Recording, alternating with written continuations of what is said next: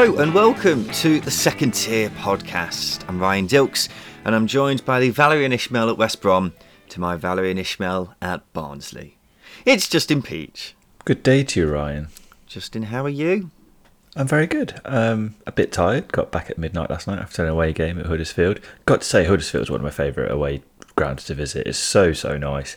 Loads of shops around as well, so I don't have to rely on a burger van. I can't rely on a burger van. I'm vegan. I've got to Hang go on, to a on, supermarket. hang on, hang on. What's wrong with a burger van? Well, they don't really suit vegetarians, let alone plant-based eaters like myself. Sounds like a you problem, mate.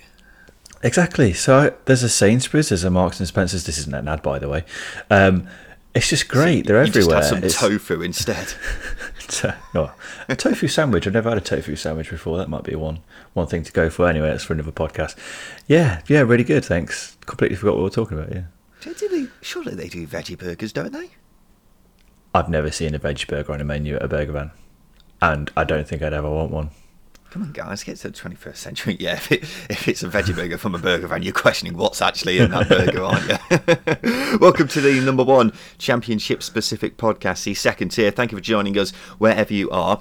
We're going to do things a bit differently on the show this week. Usually, we'd obviously start by talking about the matches, but I feel like because we've just had transfer deadline day and obviously the second of Valerien Ismael, we're going to start with the news this week, ladies and gentlemen. Then we'll go on to the midweek matches later on in the show. Also, because the midweek matches weren't exactly the most exciting, it's got to be said. Um, so we'll talk about them in the second part of the show. In the first part of the show, we'll talk about the sacking of Valerien Ismael and his potential replacement, a, a, a Mr. Cabbage, perhaps. Um, and then, then we'll talk about all the deadline day deals and then a couple of other bits in the news as well.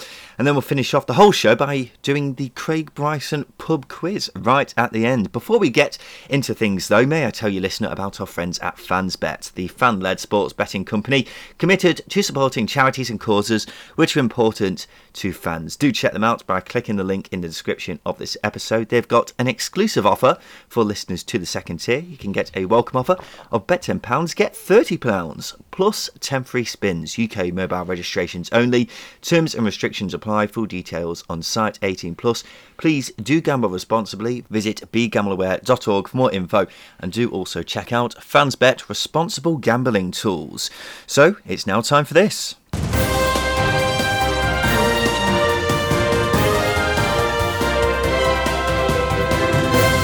Yes, it's time for the news, and Valerien Ismael has been sacked as head coach of West Brom. It's after a run that's seen them win just one of their last seven league games. Uh, Justin, it almost felt like it had to happen at this point, didn't it? It was inevitable, wasn't it? Um, performances have got to a point where they were really, really poor. Um, form was poor, results were poor. Yeah, individuals stopped playing. There was rumours of, of dressing room discontent as well, and players falling out of Ismael. Yeah, it was. It, it, had to happen sooner sooner or later because West Brom, in my opinion, under Ismael, no chance of finishing in the playoffs, and the form backs that up. Um, one thing they were really good at, even you know when when when results weren't going their way, was, was creating chances, just not putting them away. But even that's even that that's dried up, and defensively they they've started to um, become a bit suspect as well. So it was just a recipe for uh, yeah a prime sacking. Really, it, was, it had to happen. Unfortunately, and, uh, I do still rate Ismael as a manager. Just don't think West Brom was quite the right fit, or maybe the wrong time for him and and West Brom. Yeah, I, I completely agree. You can count on one hand the number of really good performances West Brom have had this season, can't you? When he was first appointed, I thought it was a really good appointment. He did a wonderful job at Barnsley last season. And I thought if he altered the style of play to suit um, a side challenging for promotion, then they probably would go up. But he didn't alter it enough for me. And they were playing a style of play which just doesn't suit the really talented players they've got. Personally, I think Ismael would have been a great manager to have if West Brom were in the Premier League because his style makes them hard to beat and is perfect for grinding out points. It's not how you want to play though when you need to be dominating games at the top half of the mm. championship. So, to be fair to them, there have been plenty of occasions when his side have been creating chances, but just haven't been put away. So he's been unlucky in that respect. But at the same time, I always say this when you're a manager, don't I? Who doesn't have a attractive philosophy? You play that way to get results, don't you? And when you're not getting results, you haven't really got a leg to stand on. So I'm not surprised they've had to change it, and I think doing it now as well still gives them a good chance of getting back into the promotion race. What do you think, Justin? Yeah, you're absolutely spot on. It, it depends who they get, obviously. Um, but if they, they make the right appointment, they've got the squad capable of finishing in the top two, let alone the playoffs. They are a very talented squad. It's just whether or not they can make up that ground to the likes of Blackburn, QPR, and, and Bournemouth and develop that consistency needed to to get into that. Which is why they probably need an experienced manager. Um, so yeah, they they do need to, to get this get this appointment right, whoever it may be, because they've they've made some bad choices over the years. The the West Brom hierarchy in terms of appointments, they've only got a handful right. Probably just Bilic um, and, Darren Moore in that Premier League season um, when he nearly kept them up. There's probably two appointments out of however many six. Um, I think one thing that needs to be said as well: the players can't escape criticism either, because as I say defensively, West Brom are very, very good, and they did miss a lot of chances. So you do also have to point the finger at the players who were missing those chances, um, because it may have been a different story had those chances been converted. It's as simple as that. It's, you know, players cannot escape escape criticism here, and Ismaël might still be in a job if they were performing better. Yeah, definitely. I just want you to cast your mind back for a sec just into the summer before Ismaël got appointed and West Brom were about to get Chris Wilder, but they decided mm. against it because the chairman didn't like how Wilder's relationship with the board at Sheffield United deteriorated. What a terrible decision that turned yeah. out to be in hindsight. Um, the question is now, Justin, who do they get in? I know you always say I don't think there are many too too many good managers out there on this occasion, I probably would agree with you for once. But it looks like the man they're going to be getting in is Steve Bruce. In fact, by the time many of our listeners actually get to round to listening to this, it may be the case that Steve Bruce has been appointed. Um, numerous reports are saying that he is the man they're going to get. He's it, it's a bit. I'm not really too sure how long he's been offered. I've seen some reports saying it's till the end of the season. I've seen other reports saying it's 18 months. But Steve Bruce, West Brom, what do you think, Justin? I think it's okay. Uh, he's starting to. Steve Bruce is probably starting to fall in that category that Neil Warnock, Mick McCarthy maybe fall in, where he's an experienced head that needs to come in and, and help a help a team out. Um, but nonetheless, I do think at Championship level he is a good manager. I do think that style of play doesn't differ too too much from Ismael. It's not quite as direct as Ismael's, but it's still quite organised, quite rigid. Likes his teams to be solid at the back. Um, so it's not too dissimilar, but at the same time, he knows how to win games of football at championship level. So from that reason, that that reason alone is, is probably a good appointment. It didn't work out for him at Villa, and you've got to argue as well that the team he had at Villa shouldn't have been finishing in the the playoffs. It should have been finishing in the top two. So there's criticism there, and obviously he got sacked the season after um, that happened. So whether or not he's going to come in and, and, and hit the ground running remains to be seen. But as far as appointments go, it's it's it's a steady one. Yeah, I think by and large he didn't do a bad job at Newcastle, did he? Despite constantly yeah. having Geordie screaming at him in the street. um, he, he's won promotion multiple times though, Anti, and he might not be everyone's cup of tea, but I can see him working there because I don't think he's a bad manager by any means. So yeah, I, I think it works. Plus, as I was just alluding to a second ago, there aren't that many good managers out there, really. I mean, earlier mm-hmm. in the mm-hmm. season, you had the likes of Steve Cooper and Chris Wilder are available, but now you look at it, and the only other managers I, c- I can really look at and think, oh, I think there'd probably be good appointments would be Slavisa Jokanovic. Obviously, he didn't have a great time at Sheffield United, but I think mm-hmm. he would have been a decent appointment at West Brom. I think Alex Neil would have been a, decent appointment, but I don't think he'd been the most popular one. Yeah. If uh, they did go with him with West Brom fans. So I think Steve Bruce is the only man who ticks the most boxes, really. So I think really that's probably the best appointment for West Brom and the one that's going to appease most fans at the same time. Alternatively, they might just end up with John Terry. I'm going. So when someone eventually pulls the trigger on that, I will doff my cap to whichever chairman gives that a go. Um, meanwhile, after Ismaël's sacking, it's coincided with the appointment of Ron Gourlay as West Brom's new CEO. He's held similar positions with Chelsea and Reading in the past, but he's not someone you're a particularly big fan of, is he, Justin? No, I think you've only got to see what Reading fans are saying about him to get an idea of how ineffective he was uh, at running a, a, big football club. Um, so he hands out big contracts to average players. You look at Liam Moore, um, Puscas as well, maybe. Um, uh, I wouldn't say bankrupts clubs, but he, he puts clubs in, in, in difficult positions spending wise. Um, appointed one of the worst managers uh, ever at Reading, probably one of the ones with the worst uh, win percentages anyway, and isolates key people at the club. Now, I know that West Brom are making several appointments at a high level at the club, so it seems that they are starting to get a more of a football structure, but at the same time, it's just one to be wary of. I know we don't normally talk about um, upstairs appointments on the on the podcast, but when they come with a reputation like this, it's one that you have to have question marks over. Interesting. Let's go on to transfer news then. We'll start off with the headline makers from deadline day, Justin. That was Bournemouth. Five signings they've made. Newcastle goalkeeper Freddie Woodman, Liverpool's Nat Phillips, Todd Cantwell from Norwich, Peterborough forward Siriki Dembele, and Kiefer Moore from Cardiff. The first three are on loan, the latter two are both on a permanent. Uh, based on these moves, Justin, how much have Bournemouth seen their recent form and shit the bed? yeah, it sounds it seems it doesn't it. One thing I need to say on this as well, they've signed four players that I always sign on my championship saves. So, so now I'm not going to be able to sign them, which has infuriated me. Um, right really disappointing.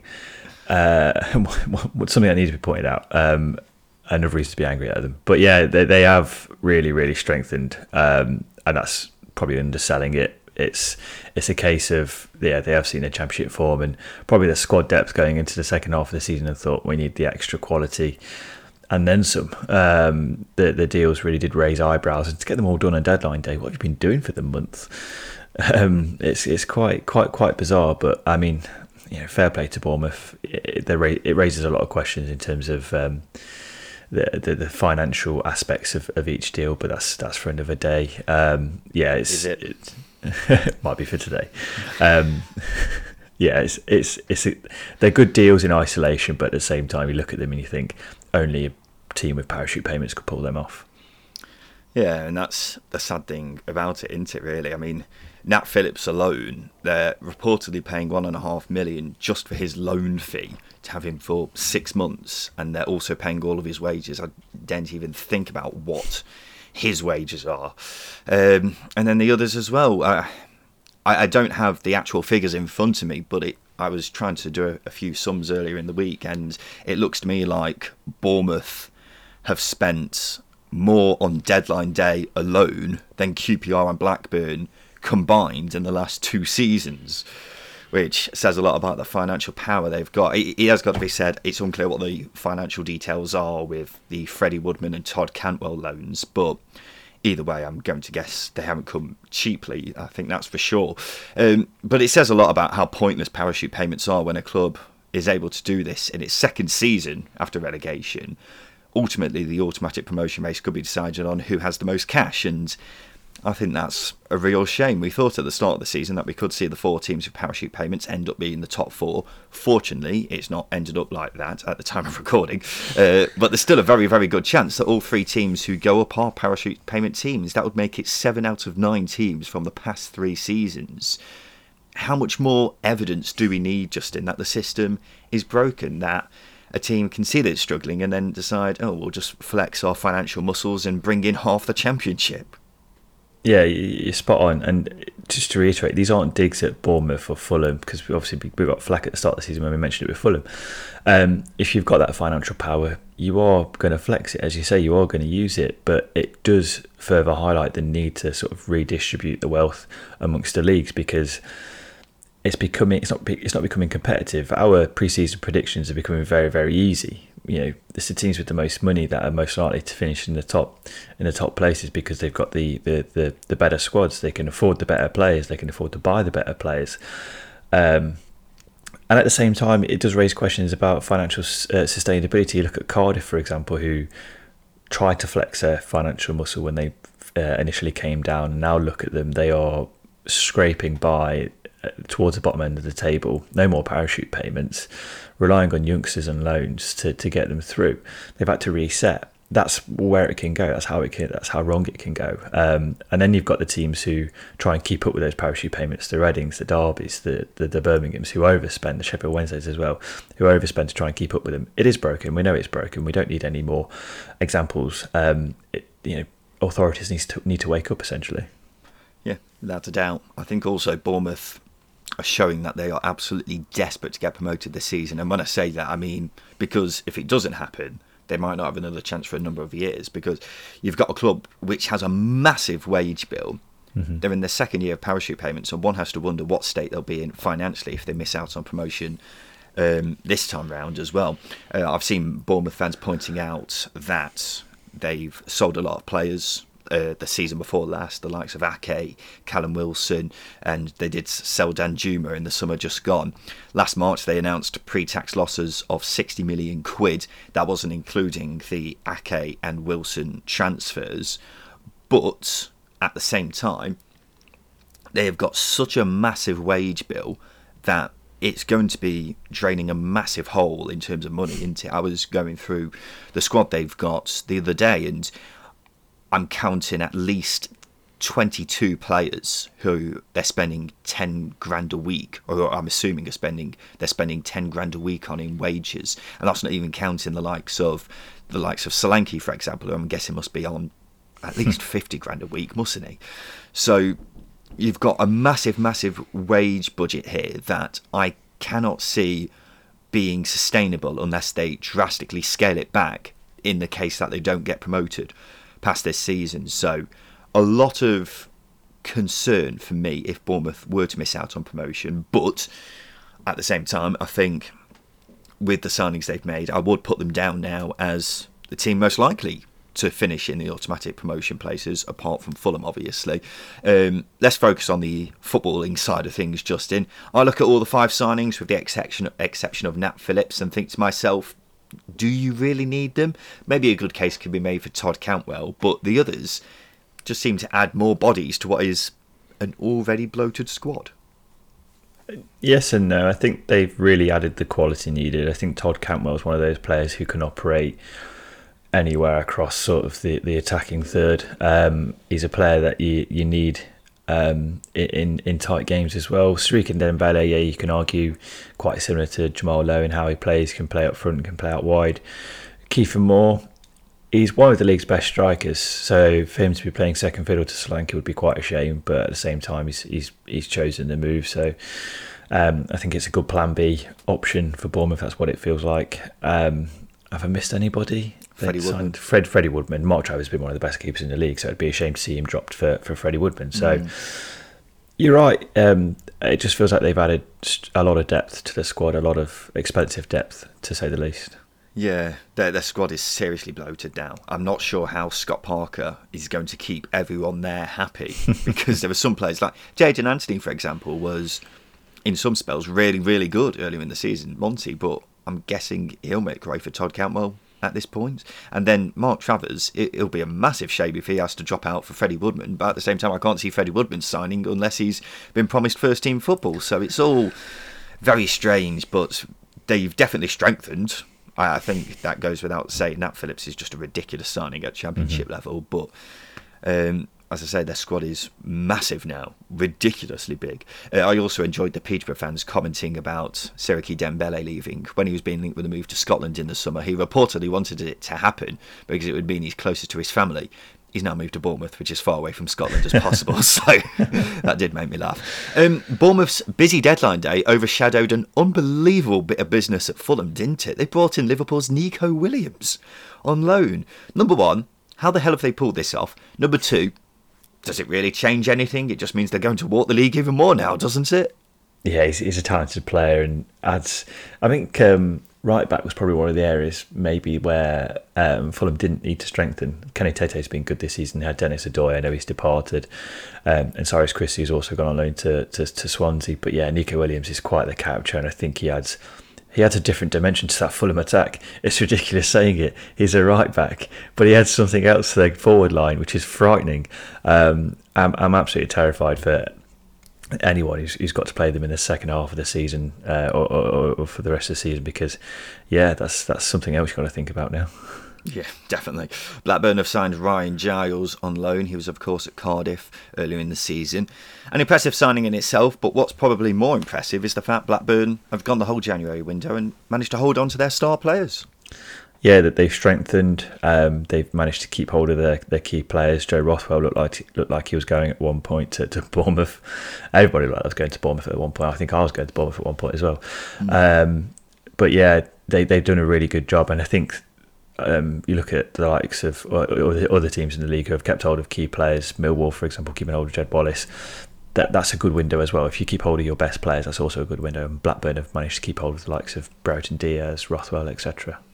Yeah, I think Blackburn are the, the real winners of this transfer window, to be completely honest, simply because they managed to hold on to their star players. When I was talking in December about how sceptical I was about Blackburn, a lot of that was because mm-hmm. I didn't think they'd be able to hold on to their top talents. Ben Brereton Diaz, I thought for sure that he was going to be going. Losing someone who scored half of your goals in a season is going to be a blow for any side, isn't it? But he's sticking around. Joe Rothwell looked as if he was heading out the door to go to Bournemouth, um, but that move didn't go ahead for whatever reason. Losing him would have been massive because he's been great this season. Darragh Lenihan had been linked with a move away, but mm-hmm. no interest in him turned out to be concrete. So they've kept hold of this core group of players, plus added the likes of Ryan Giles, Ryan Hedges, and the fullback from Hertha Berlin, whose name I'm not even going to have another go Zeefuik. Zeefuik. All in all, they've come out the other side, haven't they, with a stronger position than they've entered. And I don't think many people were expecting that at the start of the window, weren't they? So massive applause for Blackburn. Um, Forest's deadline deals, deadline day deals include Sam Surridge from Stoke and defender Jonathan Panzo from Sporting Dijon. Uh, Sam Surridge is an interesting one, isn't he, Justin? Only moved to Stoke for two and a half million in the summer and has already left on a permanent. Yeah, I think it became apparent quite quickly that he probably didn't quite fit in at Stoke in terms of the style of play and what have you. But he's perfect for, for Steve Cooper to try mould. Obviously, Steve Cooper had him on loan for a little bit at Swansea as well. If I'm getting my seasons right, I think he was because he was recalled by Bournemouth. Um, that might have been the season before. Anyway, yeah, he's a he's a he's a good player. I still think he's a good player. He's got plenty of time to to develop as well. He's still relatively young, um, and he adds a different dimension to this this Forest front line. And he's a bit of longevity as well. Grabban's getting a bit older. They've got that option um, with Surridge. Um, I do like the signing. I liked it when Stoke signed him. It just didn't quite work out. And I think Forest have got a good player as well. I always thought it was a strange move from Stoke in the first place to spend a decent wedge on a fairly unproven striker at Championship mm. level. I mean, the most he scored in a season is eight, and that was in League Two. So I thought it was strange in that respect. He had a decent spell at Swansea a couple of seasons ago, didn't he? But I've never been particularly convinced. Even at Forest now, you'd say he's the third choice striker, wouldn't you? So I can mm. only assume they see him as a long term option, but it just seems a bit odd to me, really, Justin, for Forest to fork out this much money on a striker who is fairly unproven. But if you've got the money to do it, then why not? Uh, Newcastle midfielder Jeff Hendrick has gone to QPR. I think that's a really good signing for a championship side, Justin. Yeah, I like him. Obviously, being a Derby fan, seeing him come through, he's, it's going to sound quite absurd, but I, I, I ranked him higher than, than Will Hughes just because Jeff Hendrick was this all round combative midfielder. He could do everything. He could sit, he could be a box to box, he could score goals as well. Um, and he fitted Derby's system really well. And I think he, he'll fit this system with um, uh, under Warburton really, really well, well, as well. So yeah, he's he's definitely a, a top top signing. Yeah, he gives them something different, doesn't he? Because he works hard, uh, very combative, and can score goals as well. I think that's what QPR have needed someone in his mould, and I, I, still think he's a Premier League player, really. So for QPR mm-hmm. to pull off this signing, really good bit of business. Hull had a busy, busy tread, uh, I can't say deadline day on this show today, Justin. It's really struggling to come out my mouth. Hull had a busy deadline day, didn't they? They signed on loan Brentford striker Marcus Forss, Swansea midfielder Liam Walsh, and Iranian striker Alhaji Sayant Manesh from Fenerbahce. Meanwhile, Ryan Longman's loan from Brighton has become a permanent. I think Hull have had one of the best deadline days in the Championship. I won't pretend to know too much about Sayyadmanesh. Uh, Liam Walsh is a tidy addition as well. It's the other two who really caught my eye. Ryan Longman's been quality for the last two or 3 mm-hmm. months, and I was expecting him to move to a club higher in the division, but no, he's staying permanently, and that's a really solid bit of business for them. And then Marcus Forss we're fans of Marcus Forss on this podcast, aren't we, Justin? Uh, he was really good for Brentford last season in the handful of games he played. Obviously, difficult to break into the team when you've got one of the best strikers the Championship has ever seen ahead of you, but he's pacey, a great finisher. No disrespect to the guy, but he's one hell of an upgrade on Josh Magennis. So I really like what Hull have done. If you compare each side in the division to how they were before and after the window, I'd say Hull are in the top three for most improved. Definitely, maybe even top. Oh, Um, yeah. yeah, would you agree? Yeah, no, absolutely. You, you're spot on. They've they've strengthened, probably haven't strengthened defensively, but they've got the they've got um, better in attack uh, with the with the signings that they've made. Um, and Ryan Longman, they've secured for the long term as well, which is which is a big plus. Regan Slater came in not too long before deadline day either, so yeah, they've they've really done well. Yeah, definitely. Sheffield United have signed Brentford defender Charlie Goode, which I think is a good signing. Meanwhile, striker Lys Mousset has left to go to Salernitana in Italy.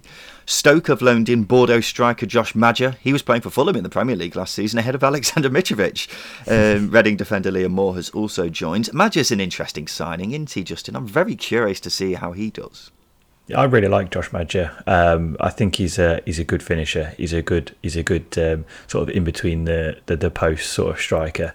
Um, and as well as that, he can he can score goals out of nothing. Sunderland fans rate him very highly. I'm surprised no one picked him up in the summer. Um, I think he was heavily linked with a move to Forest that didn't, didn't quite work out. But I think Stoke. I think he could be a good player for Stoke. It just depends if Stoke can get him ticking because they've struggled with the likes of Campbell, Fletcher, Brown, I think quite a lot of players, in Surridge as well. Quite a lot of players have played up front for Stoke this season, and they've struggled to get much out of them. So, Maja, yeah, good signing, but can he can he be a success? Remains to be seen. He's all right in the Premier League last season with Fulham, wasn't he? Playing in a struggling side. I think he scored four goals, for which for a young striker isn't too bad, really, is it? So, yeah, I'm definitely interested to see how he does. Luke Freeman has gone to Millwall on loan. That's a very Millwall signing, isn't it? A player with something to prove, but could end up being a good move. Cardiff have signed Middlesbrough striker Uche Ikpeazu. Um, scored against Barnsley, which we'll go on to a bit later in the show, but I, I did think it was quite an odd move. Cardiff have tried to move away from the Route 1 style of play and have brought in the most Route 1 striker in the Championship, so uh, make of that what you will. Now, there was an interesting move for Derby. They sold their young striker Luke Plange to Crystal Palace, reportedly for a million pounds, which isn't a bad bit of business. But what makes it interesting is both clubs wanted to loan him back, but Derby have got a transfer embargo, so they needed special permission from the EFL to loan him back. And it seems like they've essentially said, right, the move's not going through unless you let us loan him back. So you would be denying us getting extra funds. And so it was allowed to happen. Anyways, Justin, thoughts on that one? Um, it's quite sad, but at the same time, Luke Plange arrived on a free transfer in the summer, only signed a one year deal. Um, so to get a million pounds for him six months later is, is not bad business. Obviously, Derby's future is, is pretty much robbed at the minute. A lot of youngsters have been sold, but at the same time, they need the money to, to keep themselves going. So, a bit of a win win for everyone, really. And apparently, Plange is from that area of London anyway, near, near Crystal Palace. So, I guess he returns back home. It's, it's a nice move for everybody. It's a good move for everyone. He's been brilliant though for Derby recently, hasn't he? He's He's been, been getting better and better with each game. He scored a great goal against Birmingham at the weekend. Um, for them to lose him for just a million pounds, quite sad. But at the same time, considering he was only there in, in the summer, it's not bad for a new signing, is it? Reading have signed Tom Ince on loan from Stoke. All right then.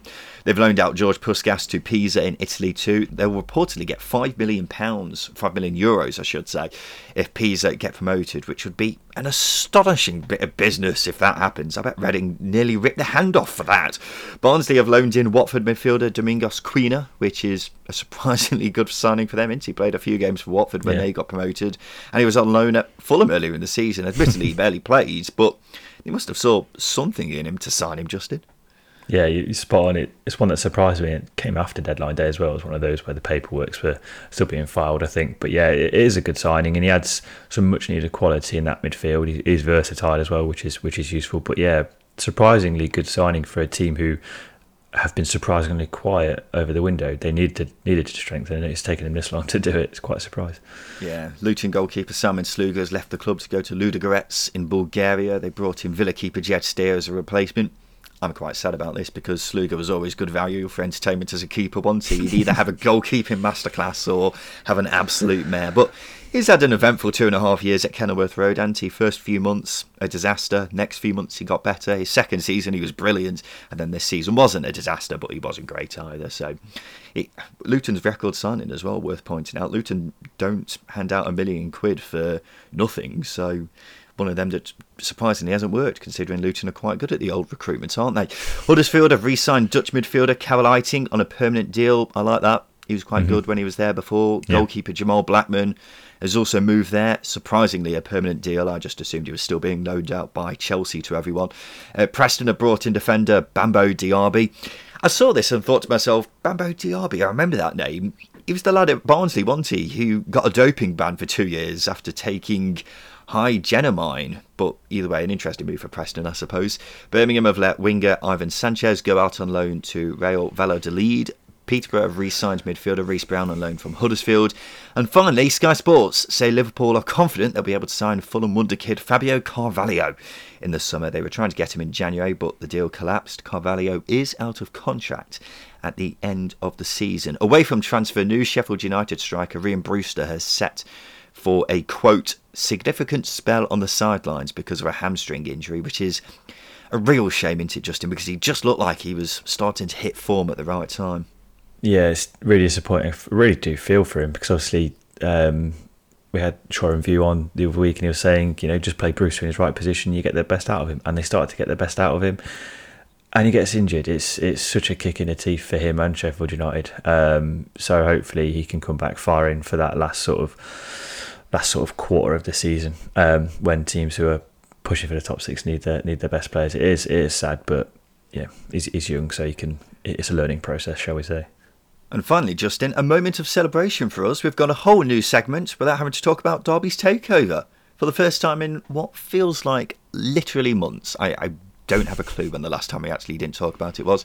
Right, that's the end of the news. After the break, we'll have a chat about some of the midweek games in the Championship and then finish off with the Craig Bryson pub quiz.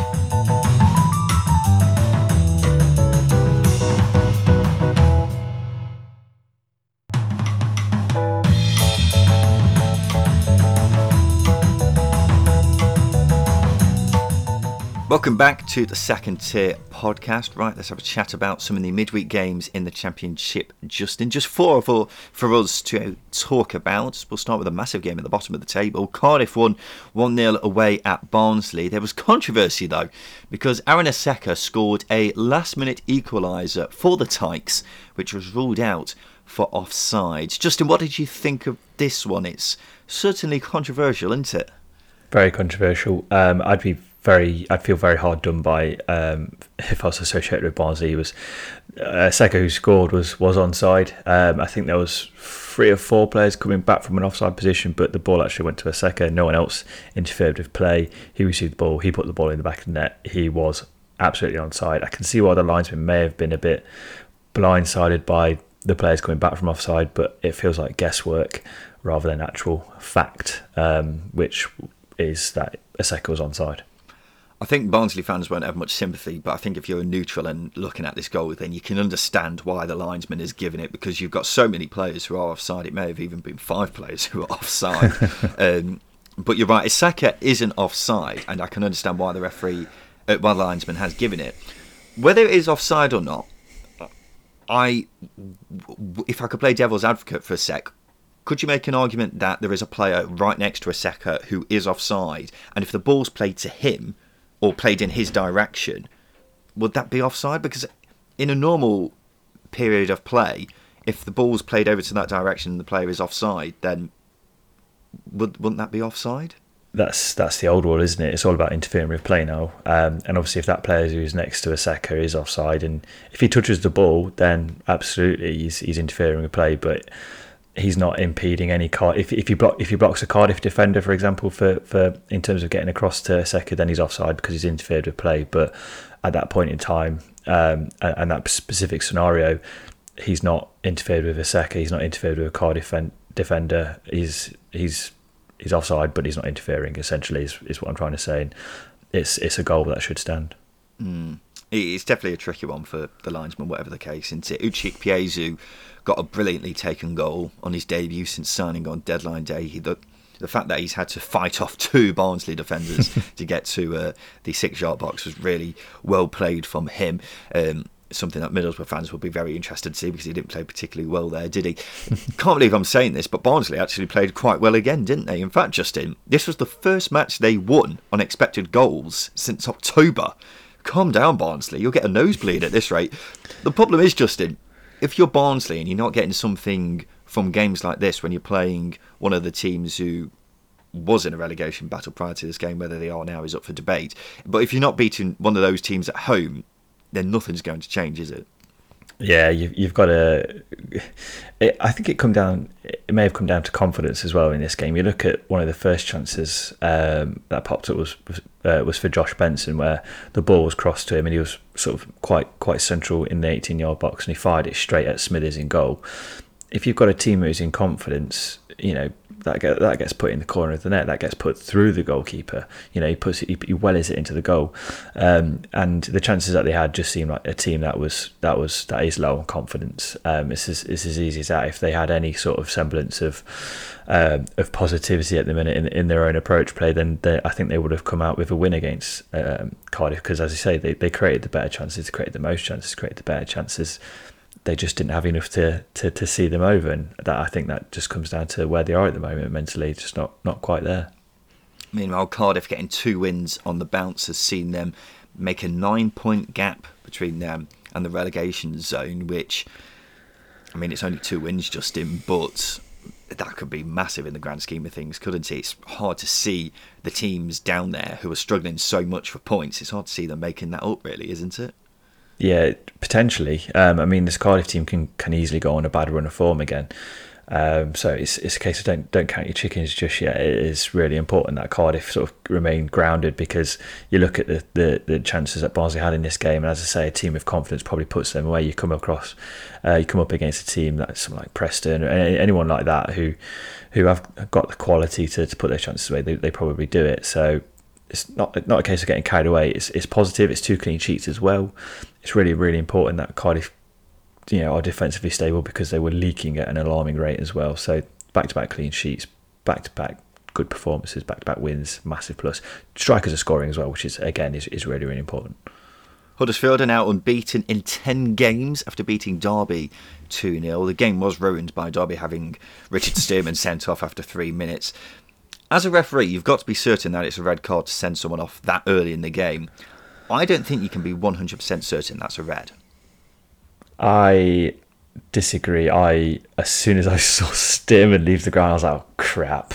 Um, I, Has I he really left the ground that much? I, I, I think he, he has. He's dived in. He's dived in. I can. I'll give you that.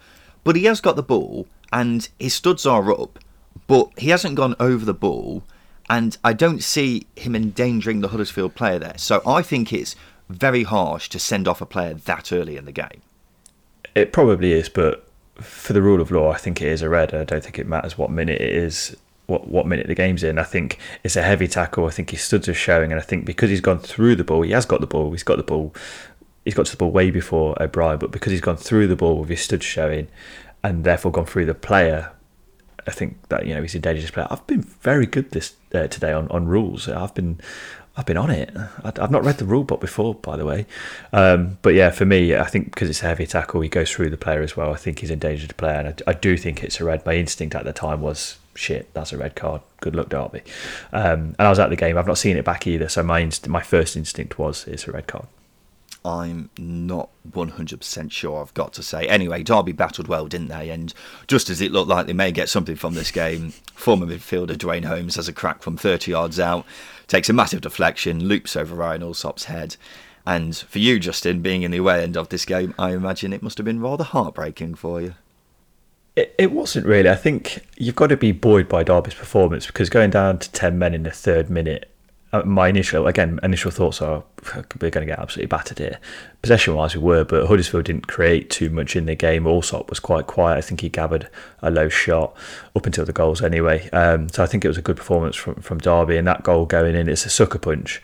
but you're buoyed by the positive performance that they put out, and then you hope that you can get something out of it. You know, a goal sometimes opens a game up. Unfortunately, it didn't because Bielik gave a ball away, gave the ball away for the for the second goal, and it, it killed the game. Unfortunately, but yeah, it's a sucker punch, and it's just a case of when your luck's not with you, um, it's not with you, and it, it wasn't with Derby because again, the Stearman tackle could have been avoided because the ball was given away by Thompson in midfield because um, he was taking too long on the ball. So it was just it just wasn't to be for Derby um, last night. Jordan Rhodes got on the score sheet as well for Huddersfield, which brought me a lot of joy. His first goal back in a Huddersfield shirt since re-signing for them. Whenever I see him on the score sheet, it just makes me really happy to see a smile on his face. Uh, Huddersfield back in the playoffs again now, albeit having played more games than everyone else. They're not letting up in the race for the top six, are they? As I say, 10 games unbeaten now, giving it a right old good go. Luton are up to ninth after a 1 0 win away at Swansea. Harry Cornick got the goal with a nice, tidy finish. Swansea, the better side, creating two or three good chances, but couldn't put the ball away which is becoming a bit of an issue for them, isn't it? Three games without a goal now, Justin. Yeah, it's, it's, it's the lacking quality in front of goal, but also the lacking, you know, con- consistent creativity as well. Um, I think they're a, they're a side who are clearly missing Jamie Paterson. I think it's something that I'll, I'll bang the drum about um, until until he's back into the into the starting eleven because even Joel Piroe is not getting chances. No Obafemi started, but at the same time, there's just not a lot of supply. Um, I think Ethan Laird offered a lot for, for, for Swansea as well going forwards, and they're clearly missing him. It feels like a completely different team to the one we saw in the first half of the season, which is a which is a massive shame. But I think they can be buoyed by Hannes Wolf looking quite sharp. He looked confident with the ball, completed um, four dribbles, I think, in the game, which for a player who is apparently badly out of form, according to some Cardiff fans who who mentioned it to me. Um, he he looked very very good. Um, that's one positive you can take from it. But as I say, it's, it's another defeat, unfortunately, and another game without a win. So yeah, don't know what's it's, just not quite clicking for Swansea at the minute. I think it will do at some point, but there's a there's a long way to go. There was a ball played by Matt Grimes in this game for Michael Obafemi, which was incredible. He's played it along the ground through three or four players. It was just astonishing, but Obafemi couldn't get a good connection from it, and James Shea saved it in the Luton goal, and that about summed up Swansea's days. So Swansea frustrated, but Luton good win for them. And finally, Millwall nil, Preston nil good grief, this was a difficult game to watch. Uh, Paul Merson was watching it on Soccer Saturday, or whatever the Tuesday equivalent is, and said it was so boring that he was going to come out of retirement, which is um, saying something. There was a missed penalty in this game, which was the only moment of excitement from Ben Whiteman uh, for Preston. Uh, he hit the post, I believe.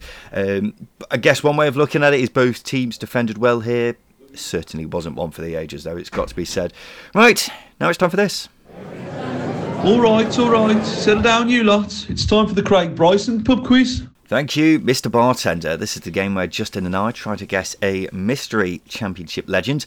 This week, I'm giving Justin six clues on a player who's made at least 200 championship appearances. All he's got to do is guess who it is. The score for the season is 10 6 to myself. I'm starting to run away with it because Justin's in a rotten run of form. Well, I just keep getting them right. I actually want you to get this one uh, right, Justin, because firstly, it keeps it somewhat interesting for the podcast. Secondly, I don't want myself to get complacent, you know, because imagine if I end up 10 points ahead towards the end of the season. I've got a brand to protect here. I can't be getting David Nugent incorrect, can I? So please get it right. I'm begging you. Um, your first clue is this, Justin. I've made 219 championship appearances, scoring 14 goals. Can we establish when his appearances were made after last week's controversy? I've been doing championship, like Coca Cola Skybet Championship, ever since right. we started doing this. You've been cheating, you've been fixing games. Um, okay. So 14 goals, 219 games. That is possibly a low scoring midfielder. Jonathan Hogg. It's not Jonathan Hogg. I made my professional debut in 2003 for Hearts for Hearts. Um, trying to think of there's a couple of players that may have filtered down for Hearts 2003. I'm going to go with. I can't think of anyone. Um, uh, Stephen, no, not Stephen a bad shout. I don't know. Next clue. Okay. I played for just two clubs at Championship level, mostly for Ipswich Town, but I also won Player of the Year in 2014. Quite an unremarkable time for Ipswich. you could say that again. Did you get to the playoffs that season? Yeah, semi. Well, I think Was it it might have season missed before? out. Mm, it was around there. 2014, so that's 2013-14 season for for um, for them. I'm trying to think of midfielders. I could only think of Cole Skuse, and it's not. It's definitely not him. Next clue. Yes, The other club I played for, I made more appearances for in the Premier League than I did at Championship level. should know this. And again, annoyingly, Tyrone Mings is coming to my head because he made more appearances. He played for Ipswich at that time, made more appearances um, in the Premier League than he did the Championship. Um, And is renowned for starting his career at Hearts. Yes, in 2003 when he must have been a child. Um, uh, Next clue. um, no, no, it's, it's the timelines because that Premier League club, that Premier League stint would have been before his Ipswich time stint. here, Justin. Yeah, I'm myself time. Get over it. Um, Next clue. I'm going to just. I nearly guessed someone then, and you just took it out of my mouth. You are You are spending aggressive so much time host. here. You are so aggressive. Three seconds. Next, fine. Next clue. You've you've ruined it. This is your second last one. I have 41 caps for Scotland, playing for them over a nine-year period. Again, 40 really remarkable 41 time caps. for Scotland. 41 caps. There's a lot of caps, though. Yeah, it is a lot of caps, but again, a fairly unremarkable time for, for Scottish uh, international football as well, where they didn't do anything. Um, It's been a very unremarkable time, a very long, unremarkable time. good job we're not an SBL podcast. Um, They're not listening. 03 Hearts, he played for Ipswich in 2014 and won their Player of the Year. Christophe Berra. It is Christophe Berra. Yeah. Well, you, Uh, you said that. You said that, and I, it sounded like it was a throwaway guess. No, I, I was angry. I was pissed off at myself. Right, I was okay. thinking of midfielders. I was just thinking of midfielders. I don't know why you were focusing so much on midfielders. Because 14 goals is quite a lot for a defender, I think. But then Christophe He- Berra scored a lot of goals at, from uh, centre half, didn't he? well, the other club he played for was Wolves, but didn't score a single goal for Wolves. Yeah. But I think he had. I think he was Ipswich's second top scorer in one season. Yeah. Um, and then just chipped him with a few more goals in other seasons. The final clue was I'm now 37 and still playing for Raith Rovers. Yeah, he was. He went back to Hearts as well. Uh, he Yeah. went full circle. That's a Good player, wasn't that's- He was a good player. I think he was quite underrated. He also a good clue would have been he doesn't have his front teeth. Oh, really? Yeah, he's got false teeth. I He's a never centre half. I was trying to find something interesting about his career, but I couldn't find much, unfortunately. Um, I've just always liked his name. It's quite an enjoyable name to say.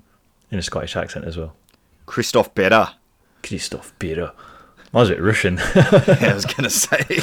there we go, ladies and gentlemen. Another episode of the Second Tier podcast wrapped up for you here again. Um, just a quick word if you wouldn't mind doing the honourable thing and leaving us a review or a rating on whichever platform you're listening to us on. That goes a long, long way for us to getting new listeners, and we would appreciate it massively. So if you could just take five seconds of your day to do that, We'll uh, be very, very grateful. Um, we'll be next back on Sunday. We've only got four championship games coming up this weekend, so maybe we'll do something else, Justin, as well as talk about the games. I'm not too sure. We'll have a think about it in the next couple of days. But until then, ladies and gentlemen, have a wonderful weekend, and we look forward to seeing you on Sunday. This has been the Second Tier Podcast. I've been Ryan Dilks. I've been Justin Peach. Thank you for listening.